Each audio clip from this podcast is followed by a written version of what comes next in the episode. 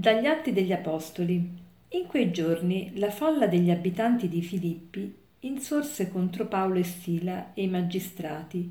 Fatti strappare loro i vestiti, ordinarono di bastonarli e dopo averli caricati di colpi li gettarono in carcere e ordinarono al carceriere di fare buona guardia. Egli ricevuto quest'ordine li gettò nella parte più interna del carcere e assicurò i loro piedi ai ceppi. Verso mezzanotte Paolo e Sila in preghiera cantavano inni a Dio, mentre i prigionieri stavano ad ascoltarli. D'improvviso venne un terremoto così forte che furono scosse le fondamenta della prigione. Subito si aprirono tutte le porte e caddero le catene di tutti. Il carceriere si svegliò e vedendo aperte le porte del carcere tirò fuori la spada e stava per uccidersi pensando che i prigionieri fossero fuggi- fuggiti, ma Paolo gridò forte, non farti del male, siamo tutti qui. Quella allora chiese un lume, si precipitò dentro e tremando cadde ai piedi di Paolo e Sila. Poi li condusse fuori e disse, Signori, che cosa devo fare per essere salvato? Risposero, credi nel Signore Gesù Cristo e sarai salvato tu e la tua famiglia e proclamarono la parola del Signore a lui e a tutti quelli della sua casa. Egli li prese con sé a quell'ora della notte, ne lavò le piaghe e subito fu battezzato lui con tutti i suoi. Poi li fece salire in casa, apparecchiò la tavola e fu pieno di gioia insieme a tutti i suoi per aver creduto in Dio. Certo, leggendo gli atti degli Apostoli, comprendiamo e vediamo quanto hanno sofferto, quanto sono stati perseguitati, quante battaglie hanno dovuto combattere, quante eh, peripezie eh, hanno dovuto affrontare. Qui li troviamo a, a Filippi eh, che mm, eh, vengono bastonati e caricati di, colp, di colpi e gettati in carcere.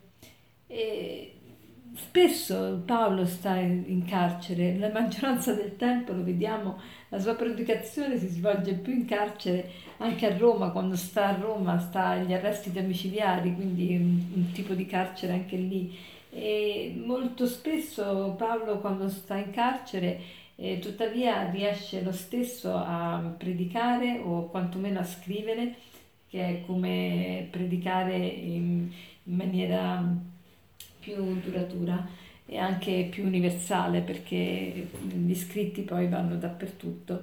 E, e, quindi mi viene proprio, leggendo questo brano, mi viene proprio una simpatia per questi apostoli, ma anche una, un'ammirazione. Veramente la Chiesa è fondata su, su di loro e che hanno saputo così bene eh, evangelizzare a rischio veramente della, della loro vita e anzi hanno dato veramente il sangue per questo, quindi sono davvero credibili.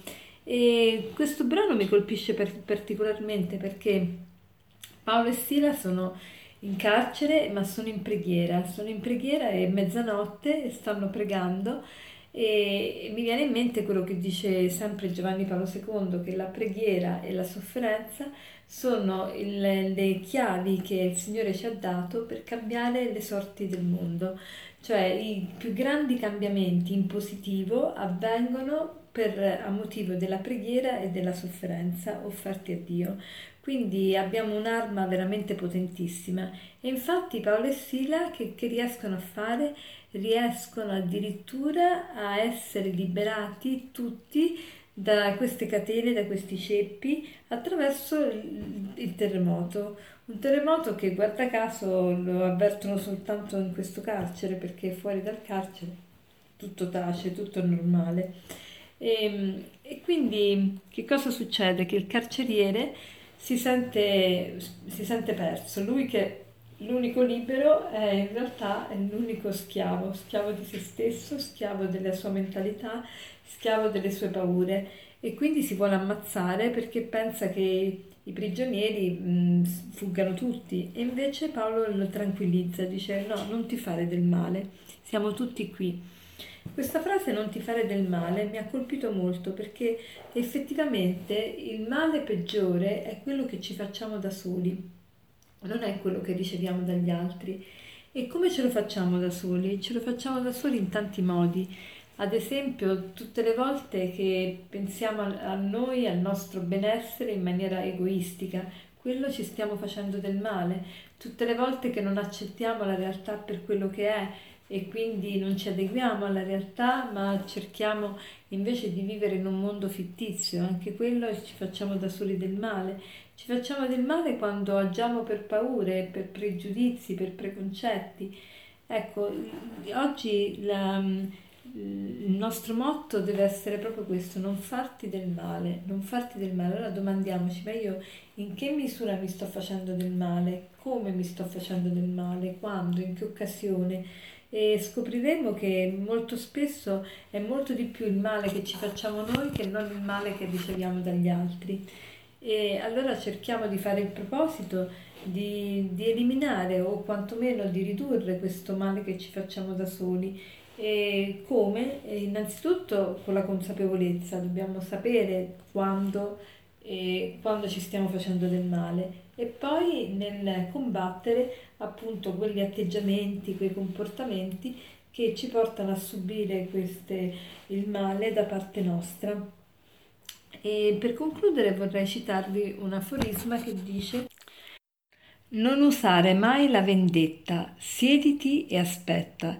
Quelli che fanno del male finiscono per distruggersi da soli. Buona giornata.